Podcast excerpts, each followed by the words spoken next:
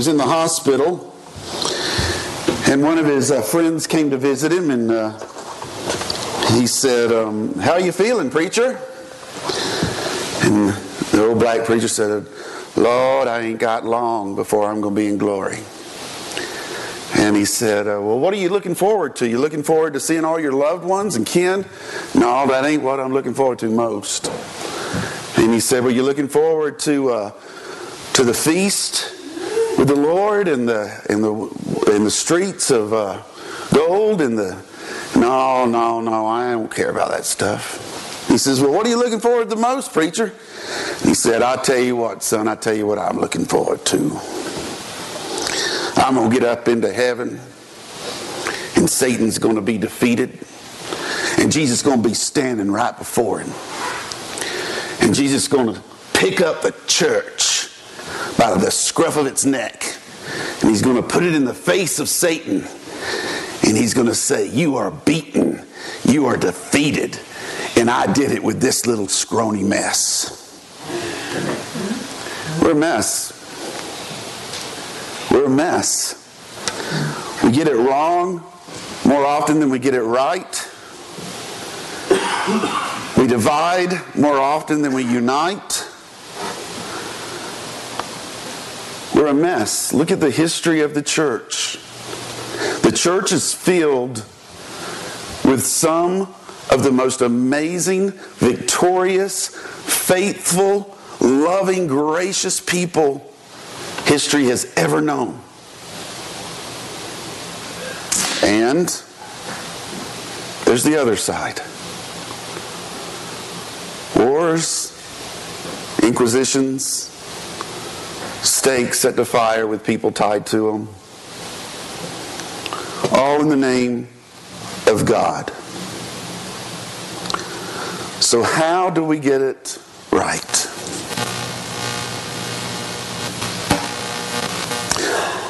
Each generation faces its own unique temptation. Each generation faces its own unique to guide it away from the ways of God. Each generation of the church faces its own topic, its own characteristic that it embraces thinking that it is moving forward for the cause of Christ, but in fact it has been allured by the enemy into deception. Mine had it, yours has it, my grandparents had it, Martin Luther's had it, Augustine's had it, we all had it. And I believe that for the generation that is at hand, that is moving in power and in force for the church today, that your Achilles heel is addressed in our passage of Scripture today. You know, you always snowing out today, and you always hear these stories of parents that say, uh, "When I was a kid, I used to have to walk ten miles in the snow to meet the school bus." Uphill both ways. Uphill both ways. And uh, I saw something the other day I thought was funny. A dad had his arm around his kid, and the dad said, When I was a kid, we could watch everything on anything all the time that had ever been produced. That's your generation. That's what you can tell your kids. When I was a kid, or your kids at least can tell their kids, I could watch anything all the time, anywhere, on anything that had ever been produced. I'm going to teach you a hermeneutical principle or a, biblical interpretive principle that uh, you need to write down or you need to remember forever. It's, it's, it's a truth that whenever you're reading Scripture, you need to have in mind. And that truth is there is a direct correlation between how many times something is addressed or occurs in Scripture and the level of sin it is in our lives. Is a direct correlation between how many times something is addressed or occurs in Scripture and the level of sin or the grip of sin it has in our lives as human beings. And as I look at Scripture, there is nothing almost other than sin itself that is addressed or occurs as a lesson in a narrative more often than the topic of patience. There's a direct correlation by how much it occurs and how important it is to God as well. How important it is for his kingdom moving forward as well. There's four things we're going to get out of today looking at this passage of Scripture patience, faithfulness, wisdom, and discernment. And each is imperative to serving God faithfully. Each is imperative for the church to move forward in power and in strength. So we need to define these um, as we as we do this. We need to define these. Patience. I define patience as waiting without interfering. Patience is waiting without interfering, waiting without helping God along. Um, a perfect example of patience and faithfulness is the missionary William Carey. William Carey was called to India as its first Christian missionary ever. He served for over 30 years there. His wife went insane and eventually died. He lost a number of children and buried them during that time. And are you ready for the kicker? He never saw a conversion in those 30 years. But he stayed because God had called him there. And because of William Carey, today, any mission in the, in, in the nation of India is attributable to William Carey's work and plowing and patience and faithfulness. So patience is waiting without interfering. Faithfulness, faithfulness is standing firm through time and adversity doing what you're supposed to do. Patience is waiting without interfering. Faithfulness is standing firm through adversity. Standing firm even though it doesn't look the way you thought it should look. Standing firm even though God's not doing what you had preordained and decided in your mind He should do. Standing firm because God has called you to be God's man or woman at this time, in this place, for this reason, no matter what your physical eyes see. Faithfulness and patience take a person who can see the kingdom of God through God's eyes, despite whatever Satan may throw at us or try to get us off track through our physical eyes and what's occurring. You think when William Carey's wife went mad in, the, in, in India, do you think he wanted to go home? Do you think when his wife passed away and his children passed away, do you think he would have rather buried them in his home of England instead of in the sands, in the dirt of India? But he stood firm. Wisdom Wisdom's the uh, third lesson. Wisdom is learning from mistakes and seeking guidance. In seeking guidance. Learning from mistakes and seeking guidance. A fool a fool is a person who lives their life repeating the same mistakes over and over. That does not learn from their mistakes. A wise person is a person who learns from their mistakes and seeks guidance from others. Discernment. Discernment is knowing truth and knowing deception when you see it. Knowing truth and knowing deception when you see it. Knowing good and knowing evil when you see it. Now, out of these three, four characteristics, what our passage today is going to show us and reveal to us subtly is that discernment and wisdom are the fruit of guess what? Guess what discernment and wisdom are the fruit of? Patience and faithfulness. They directly flow from patience and faithfulness. Patience and faithfulness lived out in obedience to God will produce in your life wisdom and discernment. So, let's look at um, our passage today. Luke chapter 2, verse 25 through verse 40. Luke chapter 2, verse 25 through verse 40. Now there was a man in Jerusalem whose name was Simeon, and this man was righteous and devout, waiting for the consolation of Israel. And the Holy Spirit was upon him. And it had been tr- uh, revealed to him by the Holy Spirit that he would see de- he would not see death before he had seen the Lord's Christ.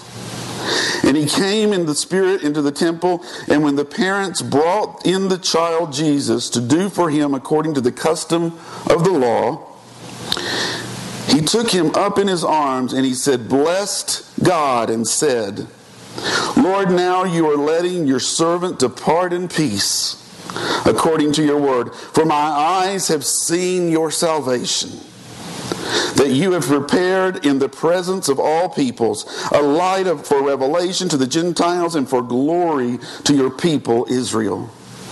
And his father and his mother marveled at what was said about him. And Simeon blessed them and said to Mary, his mother, Behold, this child is appointed for the fall and rising of many in Israel, and for a sign that is opposed. And a sword will pierce through your own soul also, so that thoughts from many hearts may be revealed. And there was a prophetess named Anna, the daughter of Phanuel of the tribe of Asher. She was advanced in years, having lived with her husband seven years from when she was a virgin. And then as a widow until she was 84. She did not depart from the temple, worshiping with fasting and prayer night and day, and give thanks to God and to speak of him, of him to all who were waiting for the redemption of Israel. Let's pray. Father, I ask that you take these words, that you take this, this historical narrative of this amazing event, and by the power of your Holy Spirit, that you illuminate our minds for understanding.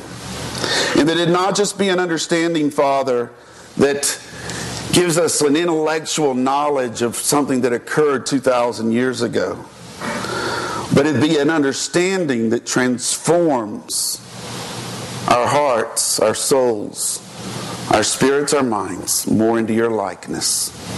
And I pray in Jesus' name. Amen. Simeon, the word Simeon means the one who listens to God. Simeon obeys God's word in waiting for Jesus. We see that in these passages that we, we said. Jesus tells him, uh, God tells him, the Holy Spirit tells him that Jesus is coming, tells him he will not die until he sees it, and he waits. Other places and uh, other portions of Scripture tell us he waits in the temple, just like Anna. He waits.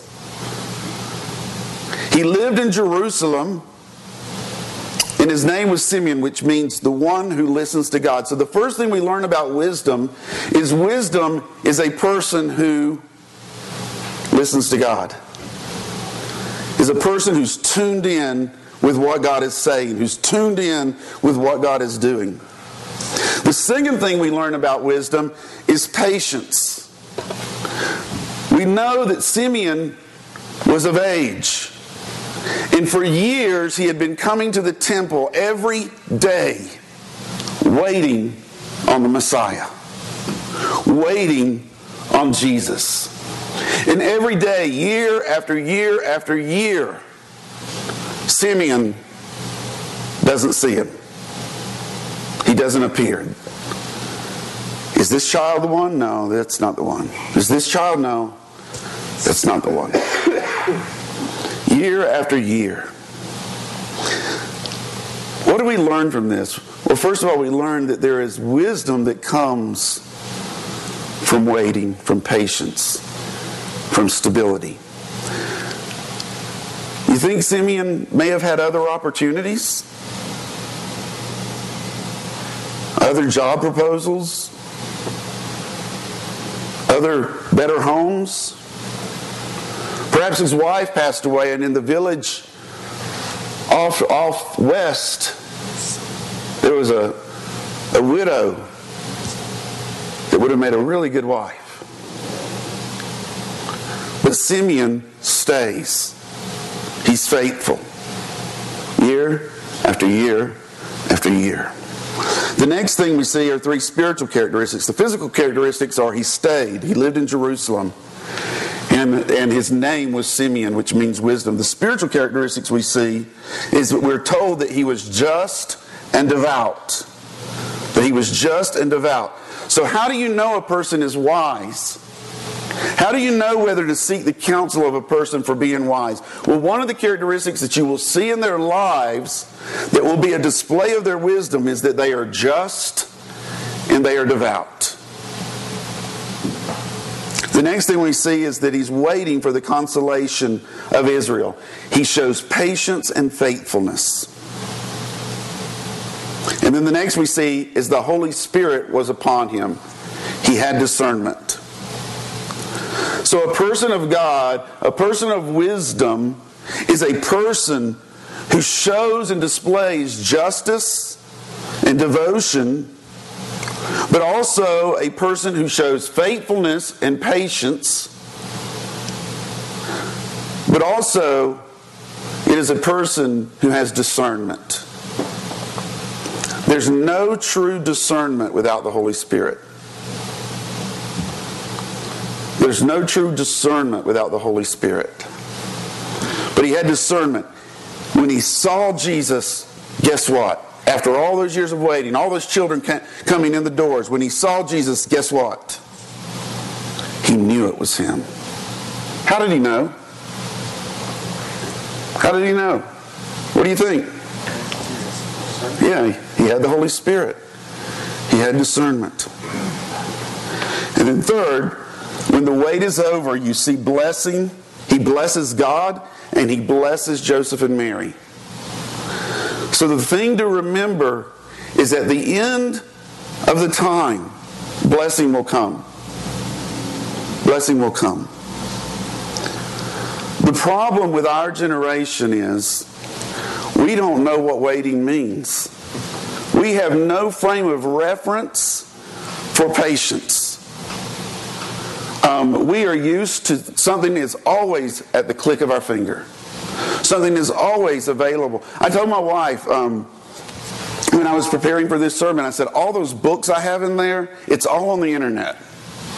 Now, you might need to check the internet with your books if you want to make sure that it's legit. But it's available just like that. All that work that pastors in the past had to just trudge through. A lot of it, illustrations. Illustrations are just abundant on the internet. Bam, you got it. Move on. We don't know what patience is. But remember that hermeneutical principle I told you at the beginning? There's a direct correlation between how much something is addressed or occurs in Scripture and how much of a sin problem it is or a hindrance to God's redemptive plan it is, according to God. Patience is referred to over and over and over and over again in Scripture. 40 years wandering in the desert. Abraham, all the years of his life waiting to see this nation occur. Abraham waiting for this child to be born. David waiting to become king. He had been told that he was going to become it years later, being chased into caves to be slaughtered. But he waited, he believed, he stood. The prophets over and over proclaiming, but having to wait to see the fulfillment. And sometimes not even seeing the fulfillment, like William Carey, within their own lives. Their purpose wasn't the end result for their life, their purpose was the end result for God's redemptive plan. We have all kinds of ideas about why God has brought Church Project here. Some are real, and some are within God's plan, and some are our own. Discernment is knowing the difference. And when you know the difference, and you know and you have wisdom, you're able to stay more firm and more solid. Let's look at Anna. Anna obeyed God's word in worshiping Jesus. What were the characteristics we saw with her? First of all, her name was Anna. Anna means God has favored me. Second, she was a prophetess. What does her being a prophetess tell us about the level of discernment she might have? When you think of a prophet or a prophetess and knowing what's going on with God, what do you think of? They're pretty tied in, aren't they? They're pretty tied in. So she, she had discernment. Next, we know she was of the tri- tribe of Asher. Now, why is that important? Well, Asher was the tribe that had been assigned by God with knowing the textual truths of Scripture. Asher was the tribe that was to keep the holy word and interpret it. Asher was the preachers. That's what they were. They were the ones who had been assigned by God to look at the scriptures and tell others what the scriptures said. Textual scholars. The next thing we know is that she was very old. So she's a prophetess, she has discernment. She's of the tribe of Asher. Textual scholars can interpret the Bible. And then she's very old and wise. One of the problems with impatience today is the lack of desire to want to truly study God's Word. We want a quick fix. We want the preacher to tell us what it means. We want the radio evangelist to tell us what it means. We want the quick book that we can get at the Christian bookstore to tell us what it means. But we fight against the discipline of being patient and faithful and consistent in God's Word in pursuing its truth ourselves. And wisdom comes from that. I'm going to tell you something, you know, I've heard it over and over and over in all my years of ministry. I don't like to read. Okay, I'm dyslexic. I didn't like to read either. I like to read now. But it wasn't easy in seminary to learn Hebrew and Greek with dyslexia. But I would have preferred another way. But let me tell you how God has chosen to reveal himself to us through the written word. That's how he chose to do it. He's God. He could have done it any other way. He could have done it in a movie. He could have done it in an audio. He could have done it writing in the clouds. He could have done it in a myriad of ways. But God chose to reveal himself within the Hebrew and the Greek language in his word to be translated into other languages and taught and read and studied. You may not like it. I don't like it. I really don't. I'm lazy by nature. I admit it. But guess what? God chose to reveal himself through the written word. That's one of the reasons throughout history the church has been the major proponent of education. In the United States, every single major university was established by Christians and the church. The public education system originally came out of the church because they wanted people to be able to do what? To do what? God's Word. Yeah. yeah, to read God's Word. That's why they put so much emphasis upon education. They wanted people to be able to read and properly interpret God's Word. That and a recognition of that and an acceptance of that is part of wisdom. Discerning and knowing and learning that everything doesn't go our way. Everything's not quick. Everything's not easy. God builds discernment and wisdom through adversity. He builds discernment and wisdom through patience, through faithfulness. And then what happened at the end with Anna? She spoke of Jesus. She gave thanks to God and she blessed all. She spoke to all. So, this is the model that we see, guys. And it's the model we see throughout Scripture, not just with Simeon and, and, and, and um, Anna. Here's the model God places his hand upon you. He calls you for his purposes. He calls you out and draws you to himself. He makes you his own. You become a child of God. And when you become a child of God, you have a specific purpose and in life in the fulfillment of God's redemptive plan. Every one of you. Some of you may know precisely what it is. Some of you may know, not know your entire life, but you remain faithful to God, and God works His plan out through you, no matter whether you know it or not. so this is the model. He calls you, but almost without question, then He tells you to wait. You know what happened to Paul between the road in uh, Damascus and when he and when he showed up in Jerusalem preaching and proclaiming God's truth? Eight years. We don't know what happened those eight years, but eight years. God Himself appears to him on the road, blinds him, appears to him, tells him who he is, saves his life, has this dramatic conversion, and then go wait eight years. You know what happened to Abraham? When God showed him the stars in the sky and he said, You're, you're going to be the father of a nation, multitudes. Decades. Moses, 40 years. The nation of Israel had been given this promise between the promise with Abraham and the fulfillment through Jesus thousands years.